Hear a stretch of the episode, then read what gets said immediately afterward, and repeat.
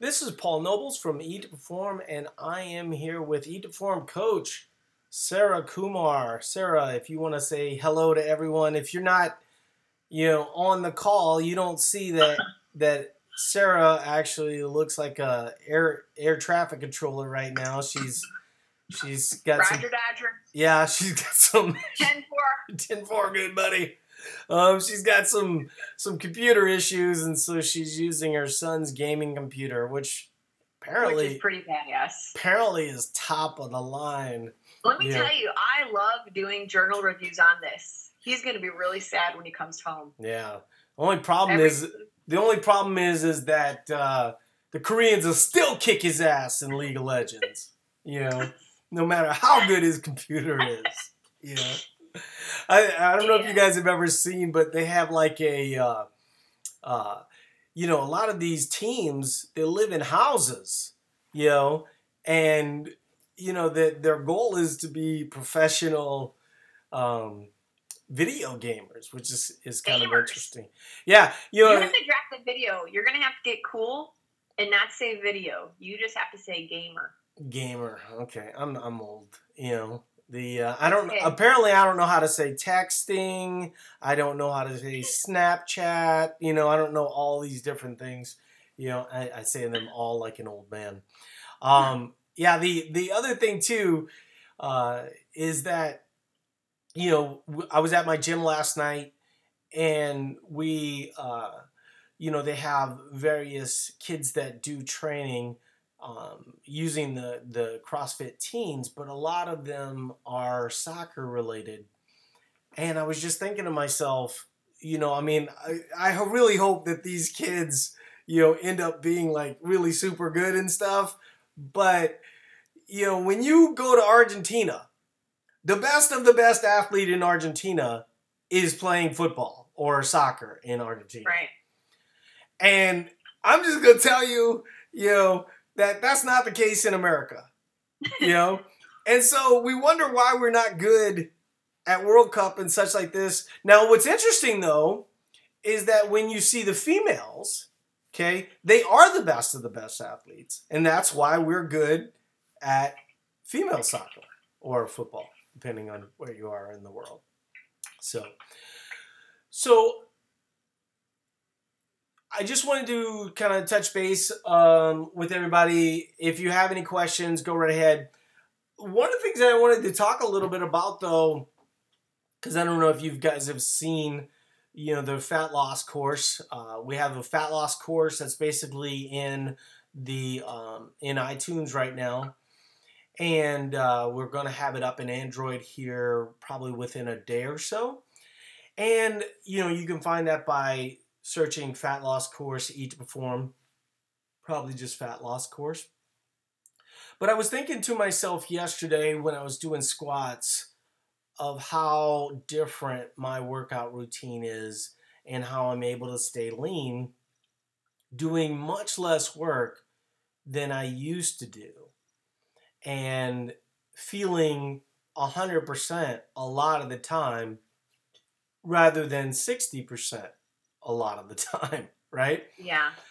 So yesterday I ended up doing squats. Now, admittedly, you know, I've been a little little sick and and if you're not following, you know, I'm fairly certain most people are. I'm performance focused fat lossing. I am actually, you know, if you're considering joining Quick Start, I am actually detailing a lot of you know, little anecdotes that I've been able to kind of put out there and obviously you would get that with group coaching as well. Right. And so Sarah will answer some of these questions because people are asking what is quick start and stuff like that. So Yes. as we're as we're talking, she'll answer those. But you know, yesterday, you know, a guy asked me. It was really funny. So I walk into the gym. I start loading up the bar. I'm ready to squat, and he's like, "Cool, are we doing squats today?" I was like, I don't know what you guys are doing, but I'm doing squats, you know, because it's kind of one of these you can do the WOD or you can do open gym. And I would say probably 90% of the time I end up doing open gym. Um, and, you know, a lot of times I'll be deadlifting or squatting. And uh, I'd say two times out of the week, you know, I'll end up doing some level of high intensity work or one of the CrossFit WODs, kind of depending on, um, you know, whether or not it, you know, fits my goals. But the other thing that I do that I don't think a lot of people do is I walk. And I walk up to five miles a day, you know, depending on the day. Now, I don't do it every single day, but, you know, I would say I do it probably four days a week. And when you think of it, you go, wait a second, it sounds like you walk four days a week and you just kind of squat and deadlift, and then you might do a WOD twice a week. Yeah, pretty much nailed it. I mean, it's like really super simple. And I think what's happening is is that people go, now, you know, nobody's gonna confuse me for, well, really Brad Dieter. Where he's like posting up the ab shots and stuff like that. I mean, I definitely have abs. I'm I'm I'm definitely fit, but you know, like I said, no one's confusing me for for George Clooney anytime soon. And that's okay, you know. Um we do. Yeah, I'm sure. But um so I, I think that a lot of times when people are first starting off, they sort of get overwhelmed with what kind of strength program should I be doing and what kind of, you know, this and that. It's like the biggest piece of what I do as it relates to energy expenditure is I keep my engine going. And a lot of that is is the walking.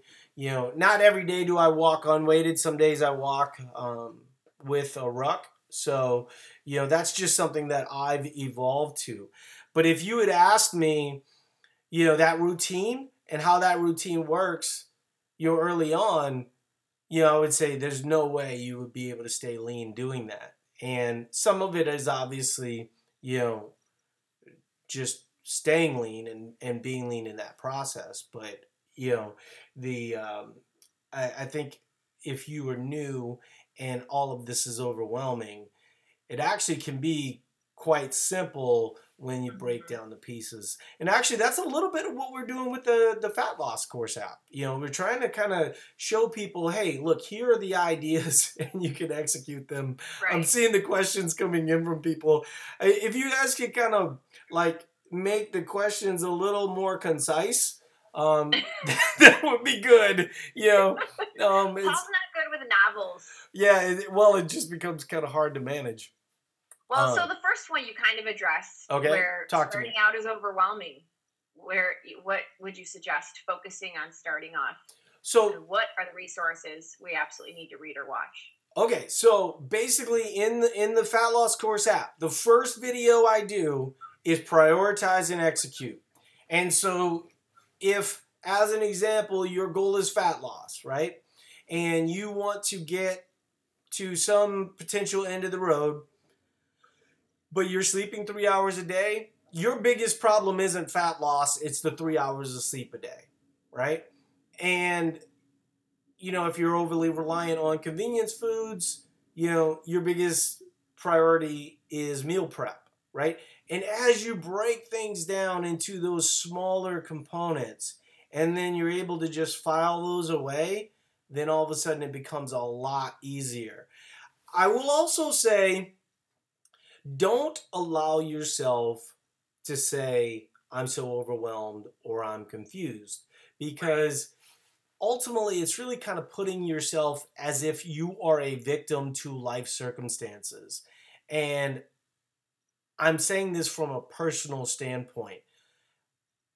What I wanted to do was to be told something specific or to eat a box system and then, you know, end up shredded and kind of get Right. there. And Eat to Perform really doesn't work like that. Obviously, I'm sitting here telling you um, that you know the truth, right? Um, and and for the longest time, you know, feeling, you know, a lot of times, I, you know, I, I would say that I felt pretty broken. Like, why is this not working for me? You know, why is the do more, eat less model not working? I don't know what that that uh, that clicking is, but let me. Sleeping? Yeah. I don't know, but I'm going to show you guys here really quick on the um this the app. This is this is our app, and it right here it's steps one and two videos. Where do I start? You Yeah. know, executing, getting started is right on that front page. As soon as you get that to Perform at. Yeah, most of you guys, most of you guys are members. You know, I mean, for an extra seven dollars, it just kind of walks you through the process, but also gives you a lot easier access because, you know, there's a lot of people that go, man, I rely on Facebook a lot, and I'm not getting a lot of the stuff that you guys put out, and I really like it, but you know, I don't really know where to go. So this allows you to kind of know where to go. And I would say probably 60% of the content is designed specifically for that course. So um, there you go. Next question, Sarah. So, um, what is Quick Start? How is it different than other memberships?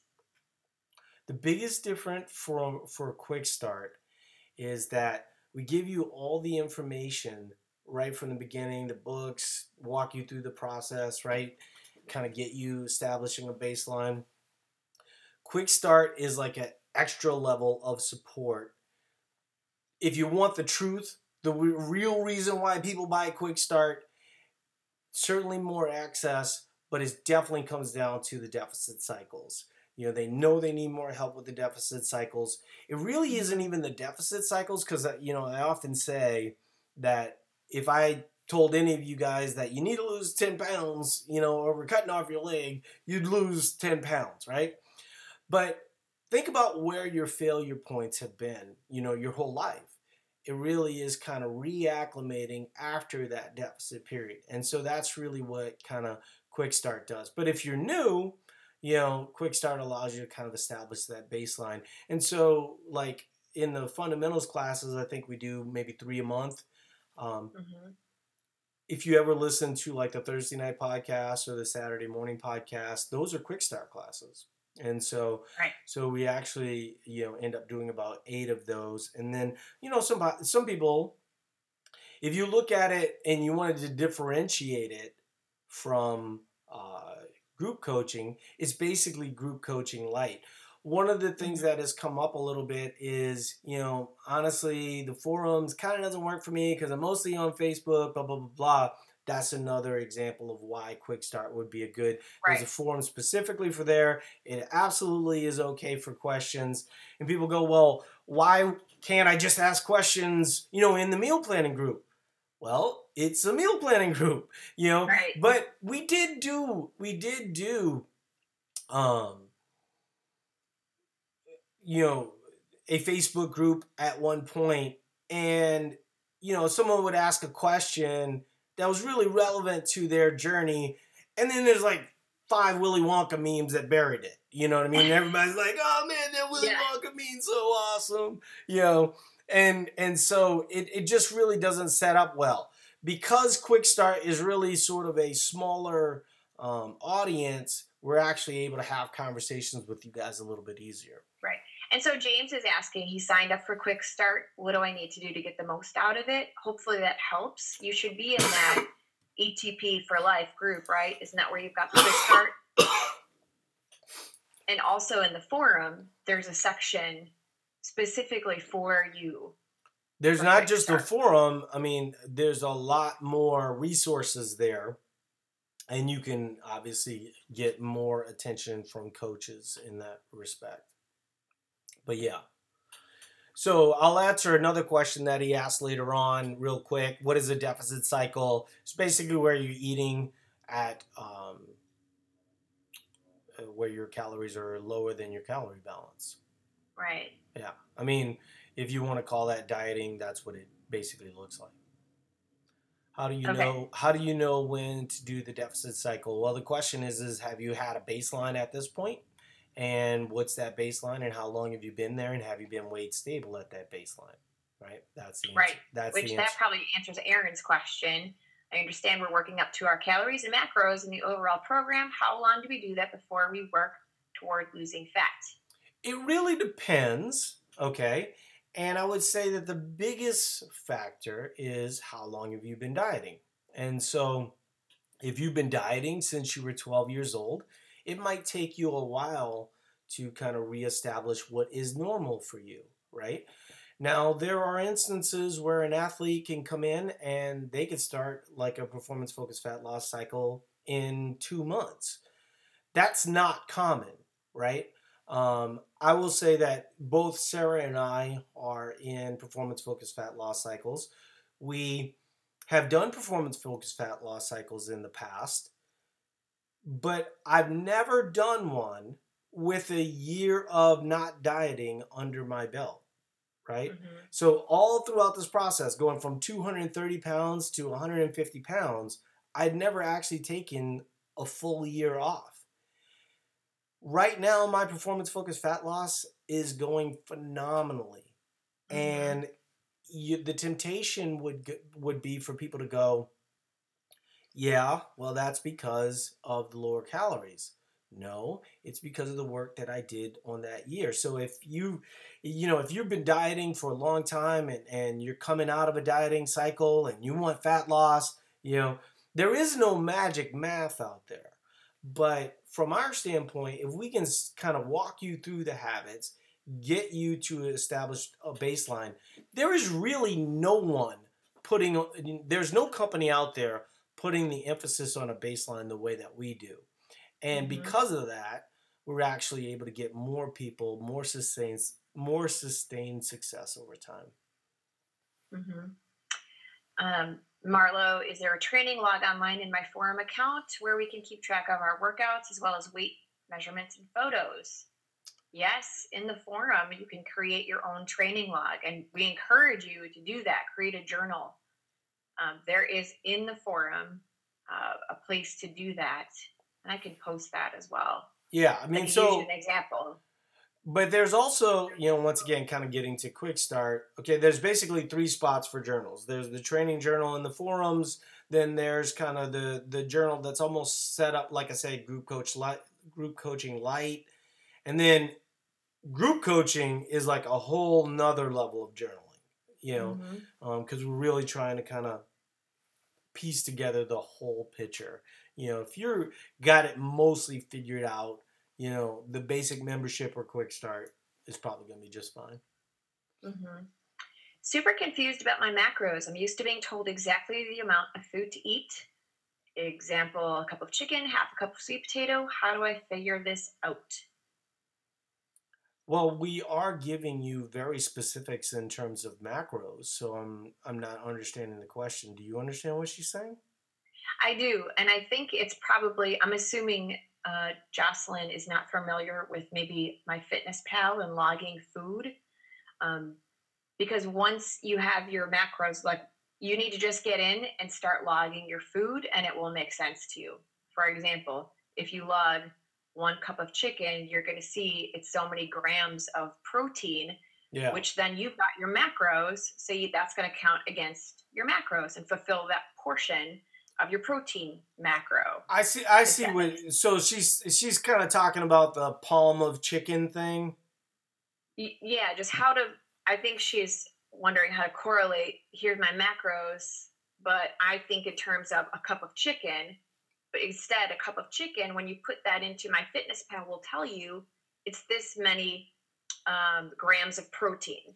Yeah, so and then just it relates to your macros. just to be clear, we're not aligned with MyFitnessPal. That's just one logger out there. Um, Right. And you could use any logger that you want, but a lot of people do use that because it's the most popular with the biggest database at the moment. Is that does that Yeah. answer your question?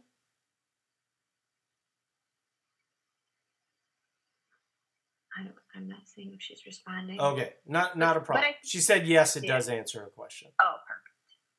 Okay, got my calorie plan for the next 12 weeks. Am I just supposed to follow that? Is there more to ETP than that? Of course there is. How do I get the most out of the community and strength in numbers? People. Yeah, I would say I would say there is more to it. I mean, I think that you know a lot of times when people start off, we'll we'll start people off kind of conservatively.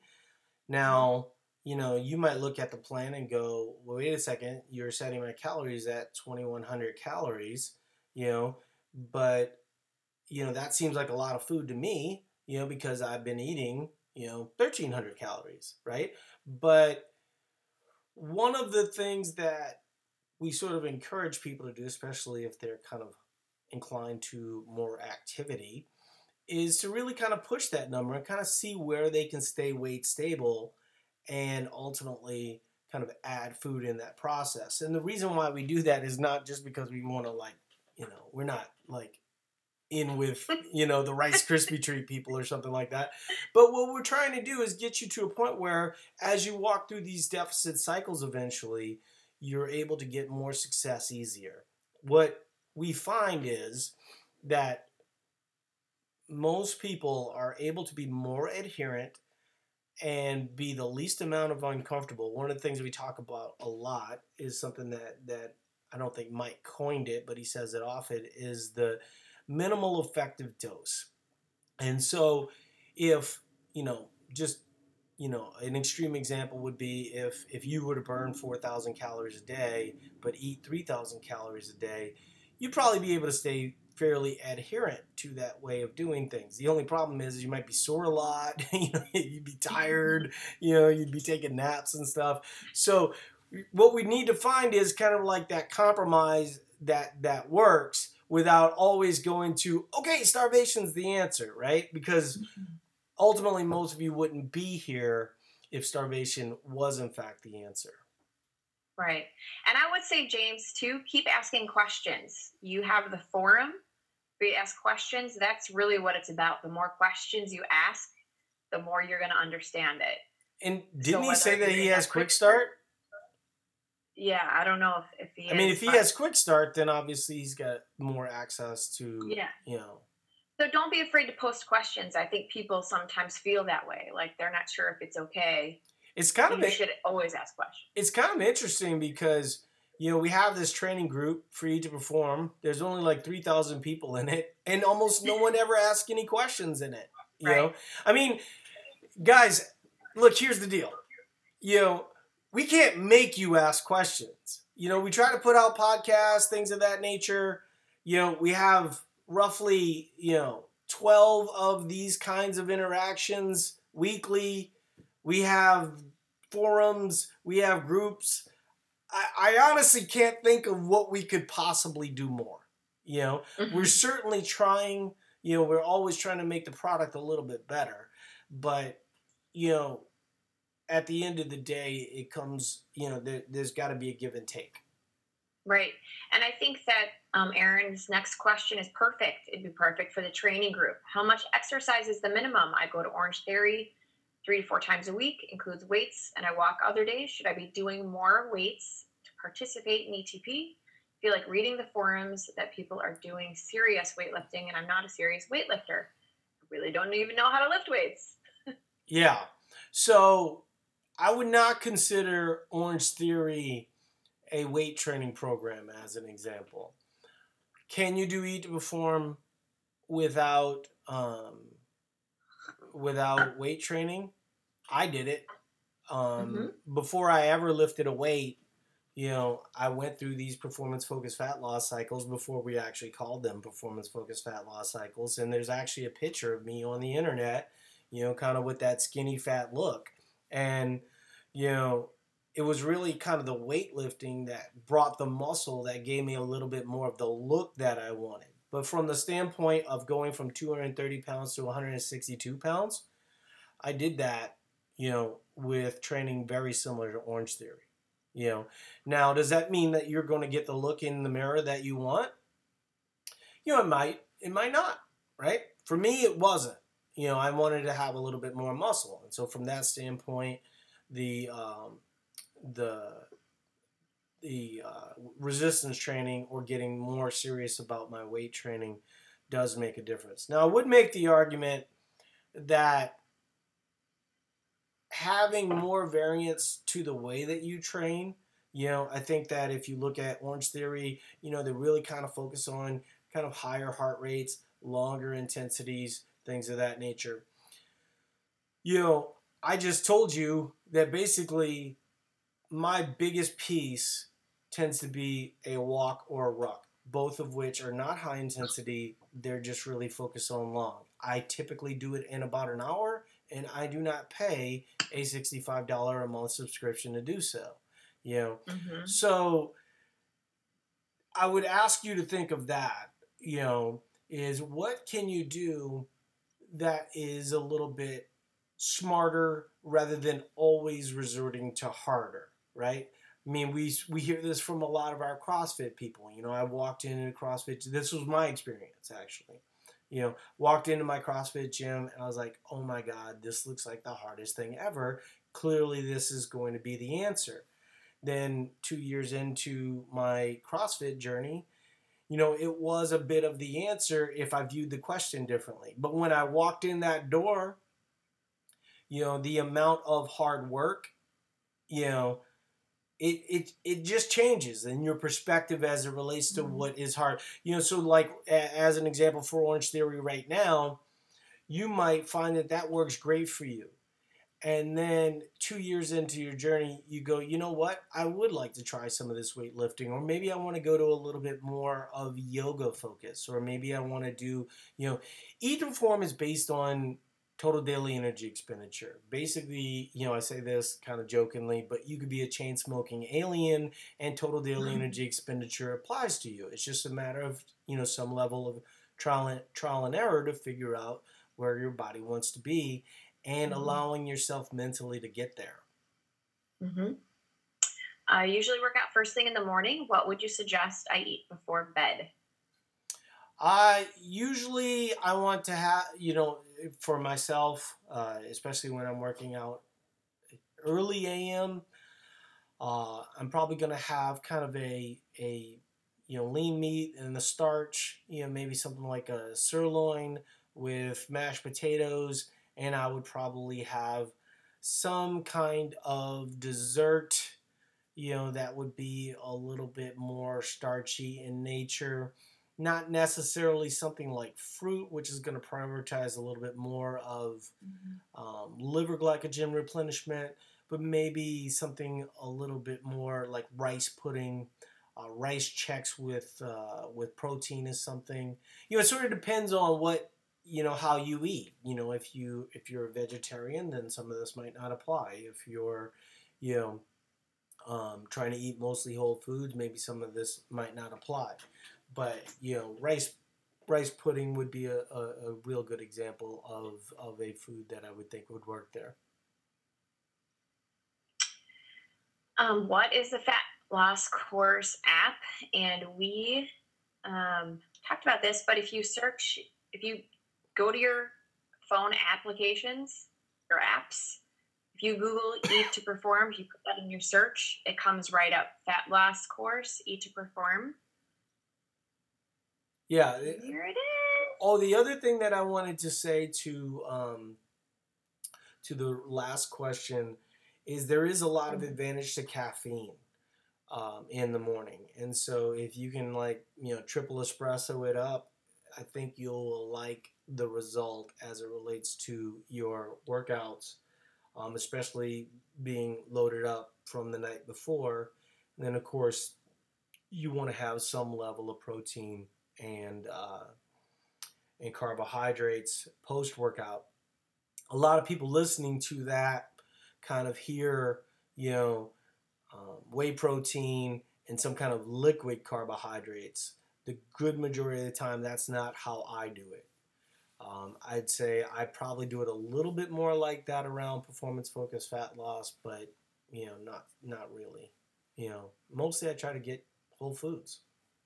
hmm Um, James, I don't know if we addressed this, but he just said he's lifting CrossFit style three days a week, training for a sprint triathlon, and he wants to lose weight.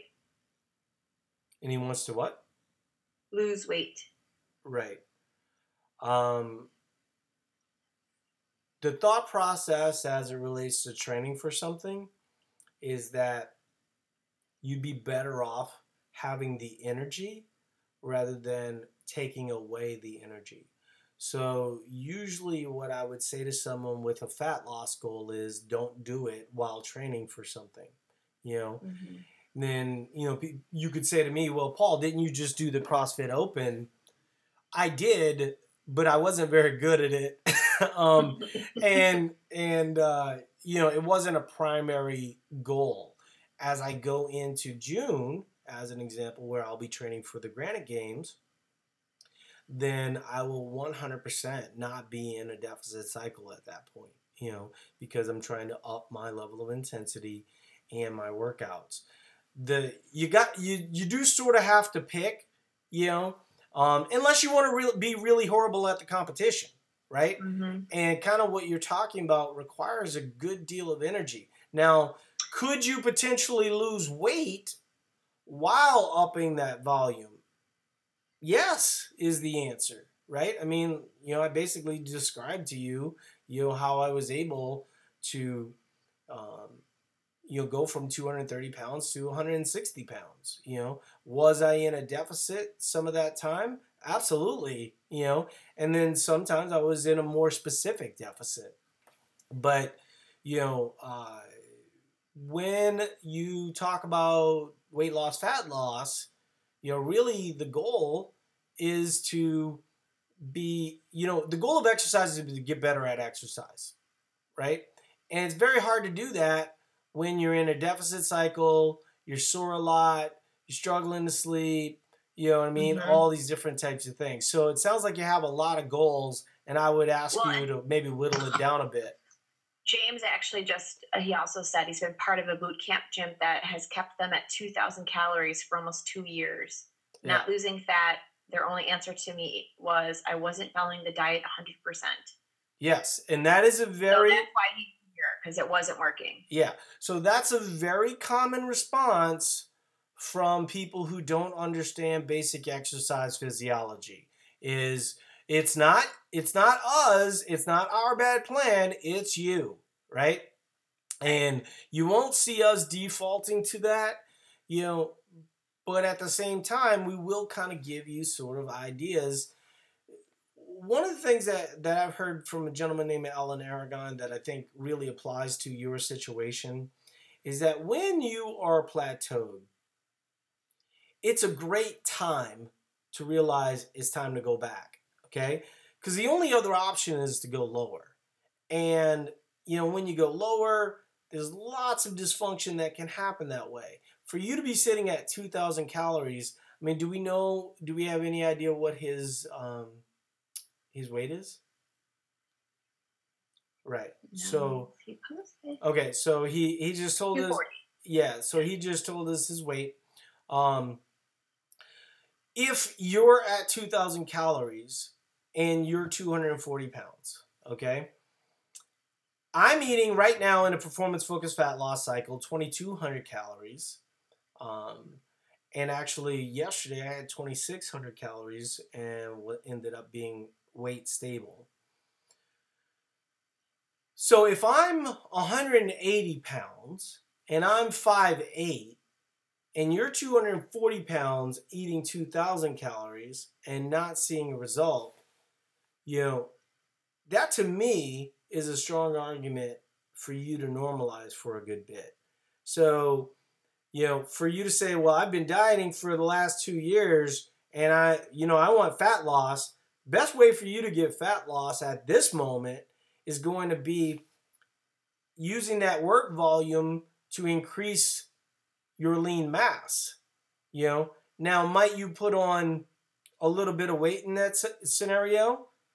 Truthfully, if you if you're having you know that level of work, you know, it's very possible to stay weight stable. So now all of a sudden, let's say that you we go from 2,000 calories to 3,000 calories, you stay weight stable, and in that process, you're doing more and better work.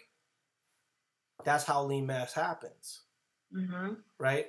So uh, I would just say, you know, be cognizant of your training, you know, Yeah. um, and And and James, yeah, that eat to eat to perform for life Facebook, that is where Paul is talking about. That's where your extra information is. yeah. So like daily, the daily, I've been doing kind of an update, um, but um, yeah, Jesslyn, does MyFitnessPal represent my macros? It hasn't changed since I started. Do I need to adjust this? Um, it can. You can set your goals to represent your macros. You don't need the premium version to do that. Um, you will want to adjust it unless you're just going to, you know, know what protein, fat, and carbs you're supposed to be hitting each day. But it would help you to put it, adjust your goals. I would argue that the best reason for upgrading the premium membership right now through MyFitnessPal is their their restaurant locator. Like mm. the the setting the macros and stuff like that, I thought was nice, you know. But the restaurant locator, you can actually find a restaurant. So let's say that that you didn't have a chance to meal prep and you want to find out where you can find food, it'll actually pan near you. It'll show you restaurants and it'll show you all the nutrition information for those restaurants. So to me, that's the biggest reason, um, you know, why premium. So mine does it, and I'm not premium. Oh, that's interesting. I've got the locator. It's not premium. I haven't paid anything. Can you even see it? I love how you're like showing your screen, you know and April it's a podcast. And this all the time. When we were in our calls, we'd be like, as if you can even see it. I know you can't see it but I don't pay for the premium. Wait, wait, wait. I do. Let's go back. Let's go back there just a second. What are you trying to say? Are you trying to say I'm old? Where are you going with this? That you can't see it? Yeah, I feel like I can. I can see fine, Sarah. Look at. Look at there it is. Okay, it's a podcast, Sarah. We got to kind of keep oh. talking. That's how that needs to work. How do you know then for yourself personally if you're at baseline for a specific amount of time and not gaining weight? Yeah, that's how you do it.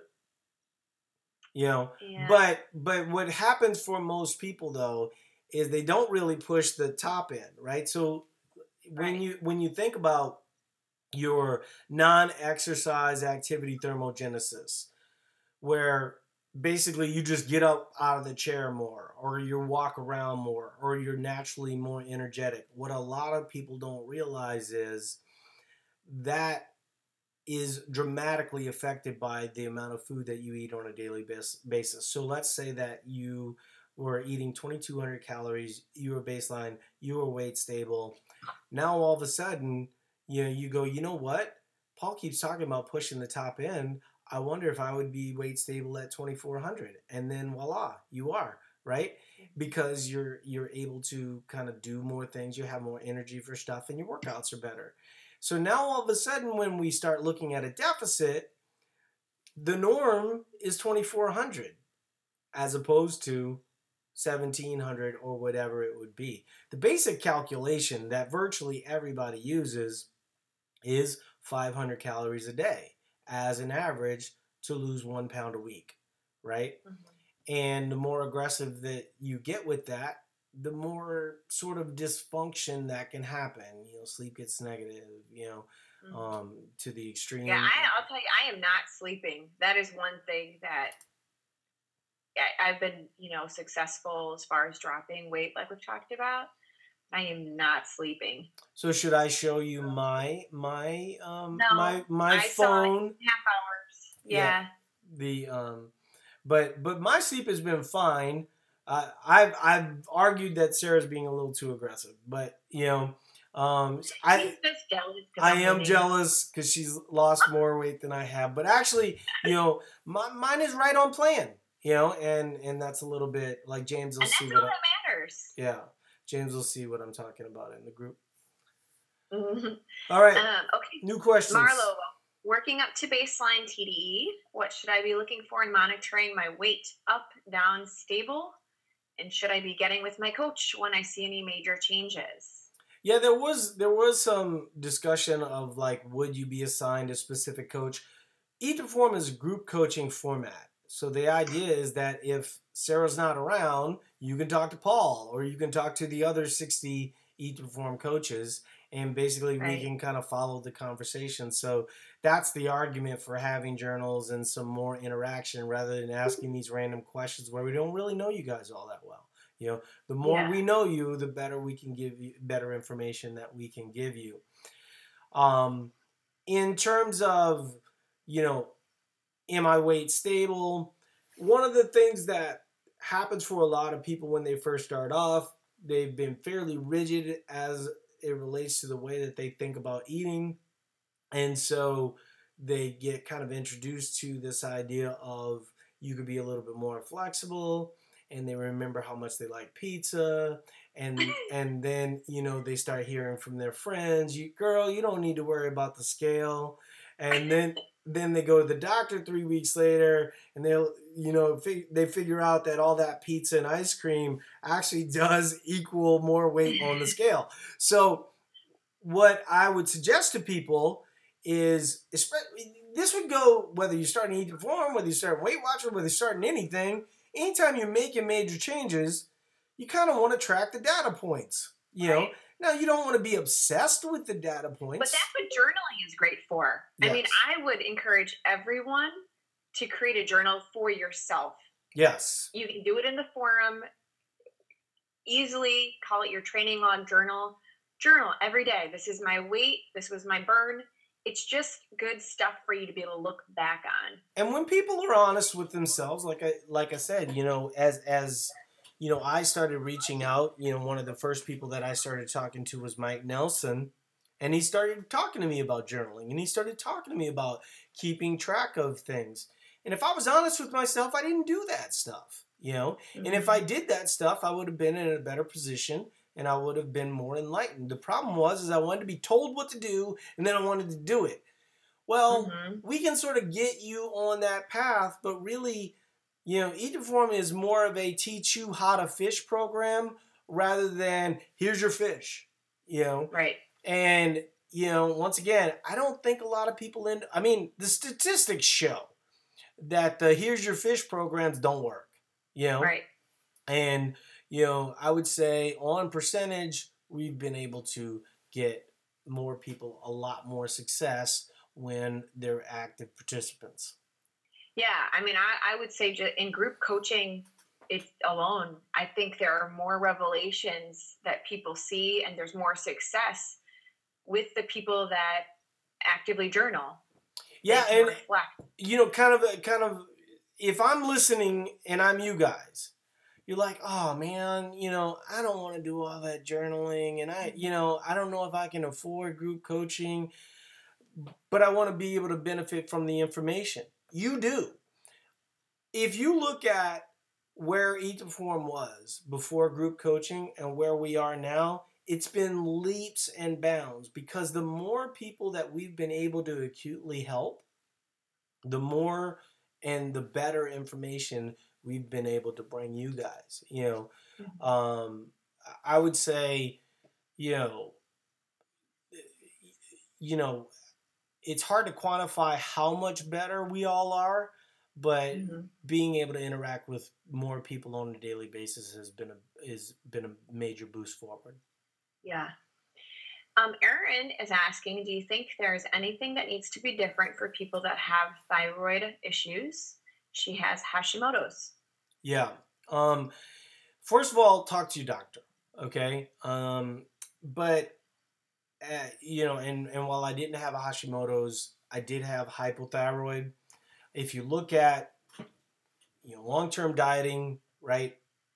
You know the connection with Hashimoto's. You know you'll have to do your own research on that. And I, I definitely don't want to sit here on a podcast, you know, on a Wednesday at twelve fifteen and say there's an absolute connection. Honestly, I don't know the research on it. But I can tell you this. Basically, your thyroid will downregulate a lot as it relates to being in dieting cycles often. From my personal experience, I was diagnosed diagnosed hypothyroid and I went on medication and quickly went off medication as I started to add more food into my equation. So basically, as I was able to upregulate my thyroid function, I had no need for the medication at that point. Since then, it's been roughly, I'd say, five years since I was tested. And like I said, you know, I mean, I've been fairly open about my dieting history and how aggressive it was at times and how you know sometimes it set up some bad behavior but all that extreme dieting all it did was land me with a, a less functioning hypo uh, less functioning thyroid. And when i started adding food back into the equation it was helpful. Is that going to be the answer for you? It's hard to make an argument where eating an adequate amount of food for what you do isn't helpful right? Under any scenario, right? It's also hard to kind of make an argument why starvation would be helpful, right? Mm-hmm. Now, how you, you know, what that looks as it relates to, you know, fats, as it relates to carbohydrates, and how your body uses those fuels, that's ultimately what we're trying to figure out for you. Okay. Marlo is asking on recovery days, should I be consuming mostly slow digesting carbs? And it will take me a couple of weeks to work up to my baseline recovery macros. Should I scale back slightly on carbs in the meantime on my recovery days until I get to my baseline recovery macros? Mm. You basically just described the way that we did it in the beginning, and that's actually how Sarah, you know, Sarah was not always living the life of an Eat to Perform coach. She was at one point a client of Eat to Perform. And yep. so what what we called it at that time was a gradually awesome approach. And gradually awesome approach basically and just want to answer the one question first before we start talking about the gradually awesome approach because I think it is a it, it is a great way for a lot of new people um, everybody's kind of in a hurry to get to that fat loss part but the more patient you can be, the better off, especially if you're coming from a history of dieting in the past. Um, in terms of slow di- digesting carbohydrates, yes, I would suggest that if you go, you know, you're you're going to want to have a moderate amount of carbohydrates on those days. You know, slow digesting would be good. Hold on one second, guys. so you're pretty good with that mute button. Yeah. So in in terms of you know gradually awesome, pretty easy to describe. The good majority of the time, you're you know at TDD at TDEE or close, and then you use your rest days to be lower in fats. Um, potentially a little bit of a deficit, sort of like you know some of the questions that have been asked already. How do I stay weight stable when eating more food? Like it doesn't seem to be logically makes sense. But people don't realize, you know, they're like laying on the couch, you know, exhausted, you know, they don't feel like getting up and doing anything. All of a sudden you you add food to the equation and and you know, like Sarah's saying, um, you sleep better. Mm-hmm. You know, a lot of the time too. When, and your mood. I mean, I think your mood is a huge bonus to getting there. Well, yeah, and then some people talk about even more extremes where like the nails get brittle, they start losing hair and stuff like this. Right. The, you know, those things all, you know, it's favorable as you start to eat more food. But here's the other thing too. The more you do something, the more that becomes the norm for your body. So if I was Sarah and I'm sitting there having 3 hours worth of sleep, I got to fix that sleep before I get back into fat loss mode. Yeah. Now that doesn't mean that I'm gonna chalk everything and I have no goals, but it does mean that you are in jeopardy of your body realizing that that's the norm. That's probably a mm-hmm. little bit of what most of our undereaters experience, right? Where mm-hmm. you know they're like, I don't understand. You know, I'm eating 1,100 calories and I'm not hungry.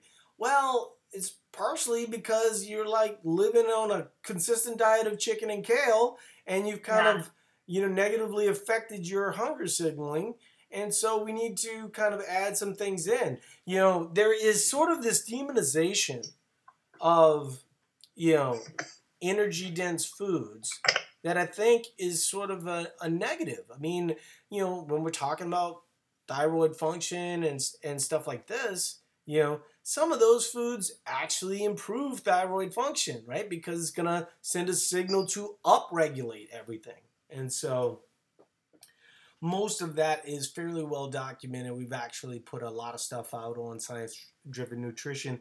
If you're not familiar, I mean, science driven nutrition, I mean, Brad is doing a killer job over there. Mm-hmm. You know, there's Eat to Perform where we're really trying to talk to people, you know, kind of where they're at. but what happens is as people start to explore each Perform part, they're like, man, I would really like to know more about this. And um, and the other thing too is that if uh, you're not familiar, you can Google Ask Dr. Brad on the Eat Perform channel um, on Mhm. YouTube, and Brad's been putting up kind of two or three videos a week. I think we have probably five or six now, you know. But you can always tag Brad and say, "Hey, and Ask Dr. Brad, is there a way that you can, you know, talk about, you know, thyroid function and dieting, you know?" And he'll do like a five minute video on it. And, and Mhm. my guess is you'll you'll be like, "Ding, ding, ding." You know, a lot Yeah. of them are really good. He's got awesome resources. By the way, all the all the Ask Dr. Brad's, you know, we're putting in the app, so you know you have Mhm. access to that. And you know, I've kind of slowly entered those in because some of them a little bit more advanced, and I don't want like somebody, you know, on day one, you know, getting a video related to creatine. You know, um, that's that's probably more like a day fourteen thing. Uh, um, Aaron is asking, how close to bed are you supposed to eat your before bed meal if you're working out in the morning? that really depends on the individual. You know, um, I would say, you know, as an example, you know, I ended up having my dinner eight thirty one night. Just didn't work out that well. Probably woke up at 1.30 and couldn't get back to sleep. So for me, you know, my habits tend to be around six to seven o'clock. Now, you know, there's cultures that eat their dinner really late. You know, hmm My culture in my house is we always eat late, but wrestling and theater and kids stuff. yeah, And I like to eat with my family. I like to have a dinner time together. yeah. Um, but like, I would say you're probably easier. You know, something like a, you know, like I was saying, rice pudding. You could probably get away with pretty late. You know, but Yeah. steak and ma- mashed potatoes, you probably want a little bit earlier. But that is, you know, it is like Sarah's saying. I mean, it's it's highly individual. Yeah. And see how you feel. I mean, I it's fun to experience. I think the best part, and and I know we're almost done, but I would say the best part, and you guys should really explore with Eat to Perform, is experimenting with yourself. We will say, you know, this is what works well for most people, or what works well for me or for Paul. Best part about it is trying different things for yourself, because literally every body is different. Yeah, I mean, and I think I think expounding upon that a little bit, you know, these classes are the best classes like every single time because you mm-hmm. guys are asking questions because you're you're totally new. I think people that are like three months in the process are almost a little jaded, right? They've already experimented a little bit. They've already done maybe not as much as they would like, but they found a little bit of a groove. You guys, you're all fresh, you know, Mhm. and and in a lot of ways, your questions tend to be more relevant. My guess is there's probably a lot of people that have been doing Eat to Perform for three months that are listening to some of the questions on this podcast and going, "Oh wait, Light bulb. I didn't even know that," you know. And it's really the new people that ask the best questions. Mm-hmm. So, from that perspective, do we have anything left, or is are we signing off? All right. James, yep, that's it. All right, you guys. Well, I appreciate everybody being here. You know, like I said, you're more than welcome to attend these. You know, we used to think that there'd be 100 people in these things. You know, I think we ended up with something like 12 to 13. So, you Mhm. know, especially when you're early on, uh, not only do Sarah and I do them, but but Brad does them, so does April. And so Mhm. you guys jump on these. It's a quick way to get going and, you know, And ask questions. yeah. Now, now you know. Get in those Facebook groups, if you're a Facebook person, ask questions. The other thing too, I think is really important for you guys is maybe you came in and you bought like a basic subscription and you wanted to kind of feel it out and, and see how things go. But then after you're in, you go, I kind of need more help. You know, that's sort of what Quick Start is is for. Now, Mhm. group coaching, you know, I'm going to be talking a little bit more about this later. But group coaching, we're actually having a limit to 500 people, and we're pretty much at the max right now. So, you know, there's a little part of me that doesn't even really want to bring up group coaching because there's not, you know, the demand for it is really so high. So, anyway, I appreciate everybody being here. It's always fun doing these. It's it's literally the best class we do by far, and I think it's actually the most informative. So, I appreciate everybody being here and Sarah will get you guys the link for Quick Start, and I'll talk to you guys later. Bye bye.